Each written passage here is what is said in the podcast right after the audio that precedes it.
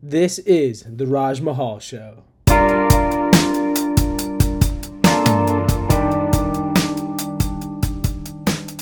What's up, everyone? My name is Raju Kolluru, and welcome to the Rajmahal Show. Super excited to bring you all on this journey with me as we get the chance to hear from some of the world's finest, most influential people. On this show, we'll discuss a couple of themes. First is South Asian culture and some of the inspirational South Asian men and women in our community. One of my inspirations for this show is the podcast That Desi Spark, formerly known as The Woke Desi, where hosts Nehal and Annika talk to influential South Asian women who talk about their journeys to success. I hope to resonate with that same theme and share with you all my experiences and the experiences of others who grew up in South Asian culture. Next being quote unquote non standard. Now, this theme was suggested to me by a good friend and basically is a testament to those out there who don't feel like they fit any kind of mold or have chosen an alternate path to success and can resonate with being different and inspiring others.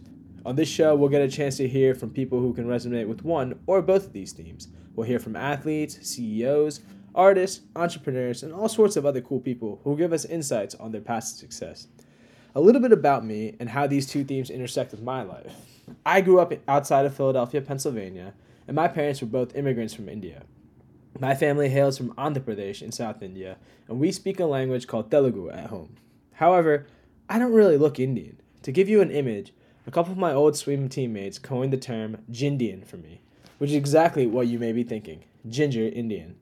Looking this way has sometimes been an element of insecurity for me and something that has always been difficult for me to deal with, especially when dating or traveling around in India. After high school, I went to college for about a month before actually getting kicked out and sent back home.